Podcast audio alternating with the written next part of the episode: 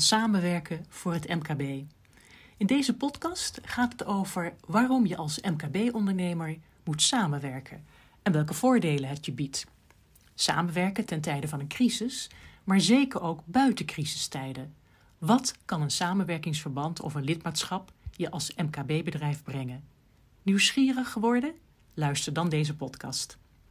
Mijn naam is Caroline Emme. Ik ben werkzaam bij Wisseraad van Spaandonk en wij ondersteunen en adviseren brancheverenigingen en beroepsorganisaties.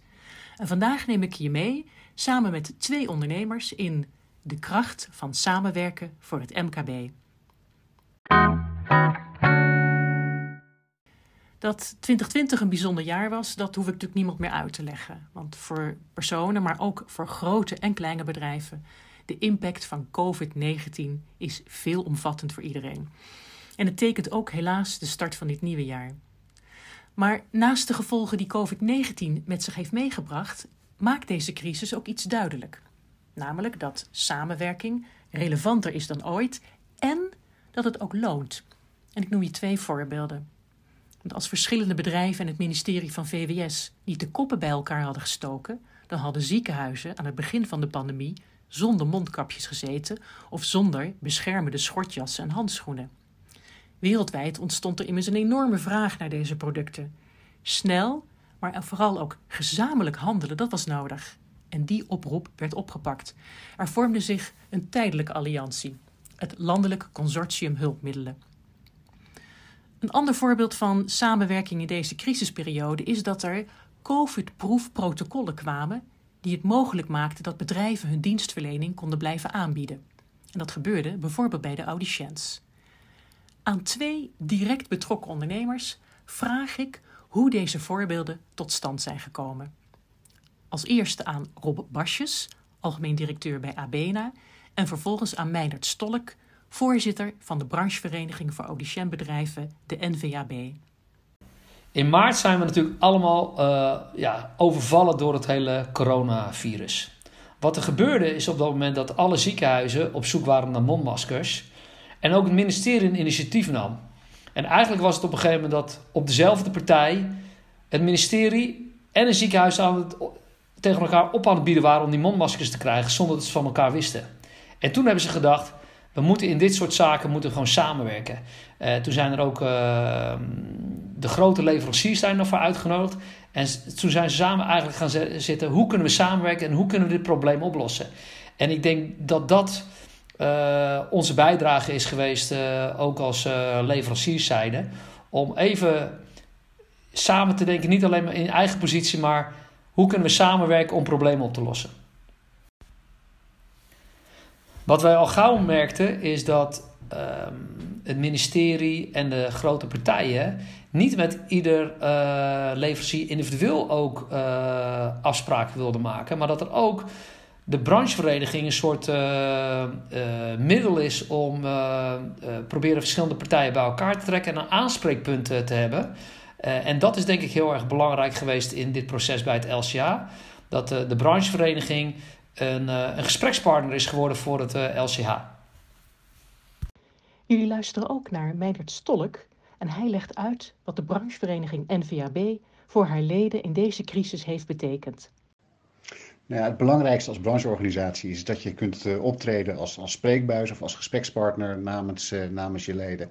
En zeker in zo'n periode van crisis, in corona, is het heel belangrijk dat je heel snel kunt schakelen. Bijvoorbeeld ook de gesprekken aan kunt gaan met het ministerie van, uh, van Volksgezondheid. Met de vraag van, mogen we open blijven als audiciënwinkels? En zo ja, welke spelregels moeten we dan hanteren? Uh, we hebben daar heel snel als branche zeg maar, echt in grote gezamenlijkheid een soort protocol voor kunnen ontwikkelen. En dat ook weer afgestemd met het ministerie, met het RIVM. Uh, nou, dat zijn allemaal dingen die je natuurlijk niet zelf kunt regelen als bedrijf. En dan is het heel belangrijk dat je zeg maar, één, één gesprekspartner hebt die dat doet namens, uh, namens de branche. Uh, nou ja, daar hebben we denk ik echt wel een concrete rol in kunnen spelen. En dat geldt bijvoorbeeld ook de vergoedingsregeling, die al snel werd ingesteld om ondernemers te helpen. Nou, daar dreigden de audiciëns eerst buiten te vallen. En toen hebben we echt als NVAB in heel veel gesprekken met, uh, met VWS uh, ze ervan kunnen overtuigen dat ook audiciëns daaronder uh, horen te vallen.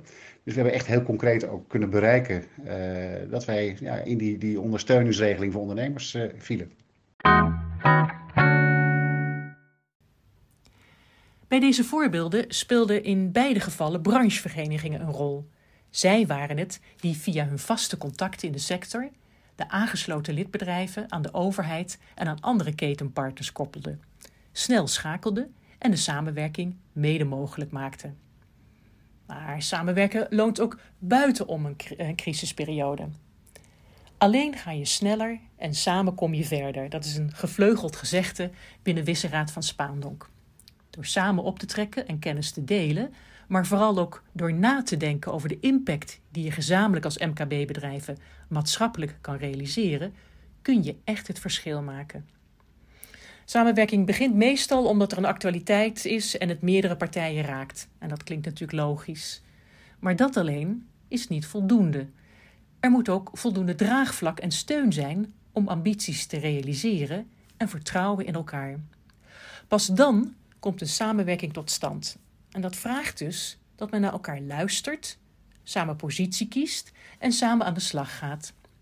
Samenwerkingsverbanden kunnen tijdelijk zijn, zoals allianties, maar in Nederland, ons polderland, hebben we ook veel vormen van permanente samenwerkingsverbanden, waaronder die van een branchevereniging. Wat biedt samenwerking een MKB-bedrijf? Deze vraag klinkt natuurlijk als een open deur. Want wat je alleen niet kan bereiken, kan met een groter draagvlak en gemeenschappelijk belang vaak wel. De boodschapper vertegenwoordigt immers een grotere groep en is daarmee een partij geworden waar je niet zomaar aan voorbij kan gaan. Maar ervaren MKB-bedrijven dit ook zo? Ik vraag het aan Rob Basjes van Anapena en aan Meindert Stolk van de NVAB. Wij zijn een typisch midden- en klein bedrijf. Wat je ziet is dat soms de grote bedrijven, die hebben misschien de ruimte en de tijd om uh, aparte mensen te hebben die ja, zicht kunnen hebben wat er aan uh, beleid wordt gemaakt door ministeries om daarop in te spelen. Wij zijn uh, daar te klein voor. Onderdeel van een branchevereniging is dat je toch ehm, inzicht hebt wat er eigenlijk op je afkomt vanuit vaak overheden, overheden of beleidsbepalers. Soms al zo vroeg dat je zelfs uh, met een branchevereniging invloed kan hebben.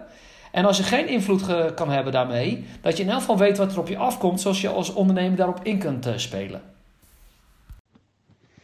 Nou, het klinkt natuurlijk als een open deur, maar eigenlijk is het nog steeds uh, wel de reden. Je wordt lid van een brancheorganisatie omdat je gezamenlijk dingen voor elkaar kunt krijgen die je niet in je eentje kunt doen. Uh, ik noemde al even het zijn van gesprekspartner, bijvoorbeeld met overheden of met, uh, met adviesorganen, is een hele belangrijke. Uh, maar een ander voorbeeld is ook als, als branche zelf en je wil uitstralen wat voor kwaliteitsvoorzieningen je hebt. En je consument ook wil laten zien, we hebben gezamenlijk een keurmerk om die kwaliteit te waarborgen. Ja, dan zijn het natuurlijk zaken die je nooit in je eentje of als individueel bedrijf kunt, kunt organiseren. En daarvoor moet je ook echt samenwerking zoeken en dat kan het beste in een brancheorganisatie. Recent onderzoek van Iwan Pauwels, hij is de auteur van het boek Vernieuwen met Vereniging 3.0, toont aan dat bedrijven die lid zijn van een branchevereniging meer innovatie laten zien. En dat is voor sommigen een verrassende uitkomst, want de traditionele opvatting is dat branche- en beroepsorganisaties vanuit hun beschermende rol soms innovatie afremmen. Voor samenwerkingsverbanden zoals branchevereniging heeft de huidige crisis hun extra doen beseffen dat de context waarin zij opereren opeens drastisch kan wijzigen. En dat vraagt dus ook om alertheid en wellicht ook om gewijzigde toekomstplannen. De vraag is hoe je als branchevereniging of als andere vorm van samenwerkingsverband relevant en toekomstbestendig blijft. Ben je nog met de juiste dingen bezig? Of is het beter om de koers te verleggen? Bij Wisseraad van Spaandonk ondersteunen wij verenigingen in hun zoektocht naar een nieuwe positie in de samenleving en de markt waarop ze actief zijn. Innoveren staat daarbij voorop, zowel voor de individuele leden, dus de MKB-bedrijven, als voor het collectief, de vereniging zelf. Aan Meindert Stolk stelde ik de vraag hoe je als uh, voorzitter van een branchevereniging innovaties van je lidbedrijven kan ondersteunen. De hoorzorg is een wereld die enorm in ontwikkeling is, uh, zowel op technologisch gebied met de komst van uh, nieuwe technieken, nieuwe hoortoestellen die steeds meer, uh, meer kunnen. waardoor je bijvoorbeeld ook hoorzorg op afstand kunt verlenen of misschien wel hele andere vormen van hoorzorg. Nou, dat zijn ontwikkelingen die gaan heel snel en die, komen, zie je op, als de branche op je, op je afkomen. En wat wij wel actief proberen te doen is om dat soort ontwikkelingen te signaleren en je leden daar ook op te wijzen van joh, wij zien dit en dit gebeuren. Uh, en daar moeten we iets mee. Uh, en dan niet zozeer in technische zin, want dat weten die bedrijven vaak zelf wel, maar dan meer ook in beleidsmatige zin. Van wat betekent dit bijvoorbeeld voor, voor vragen op het gebied van privacy? Als ik een hoortoestel uitlees en ik verzamel informatie over de gebruiker daarvan, mag ik daar iets mee of moet ik daar dingen voor regelen? Uh, maar ook dingen à la, uh, die, die, die we moeten bespreken met zorgverzekeraars als het gaat over vergoedingen. Nou, dat soort ontwikkelingen proberen we heel actief aan, aan, onze leden voor te leggen. zodat we daar ook op tijd bij zijn om daar, nou ja, daar keuzes in te kunnen maken. De kracht van samenwerken voor MKB-bedrijven. Niet alleen relevant ten tijde van crisissituaties. Onderdeel zijn van een samenwerkingsverband biedt je als MKB-bedrijf de mogelijkheid om de onderwerpen te agenderen die voor jou actueel zijn en te zorgen voor een groter draagvlak en daarmee de stevige stem in het bereiken van concrete resultaten. Nou, ben je nieuwsgierig geworden of heb je vragen? Ga dan naar de site van Wisseraad van Spaandonk op www.wispa.nl. Dankjewel voor het luisteren.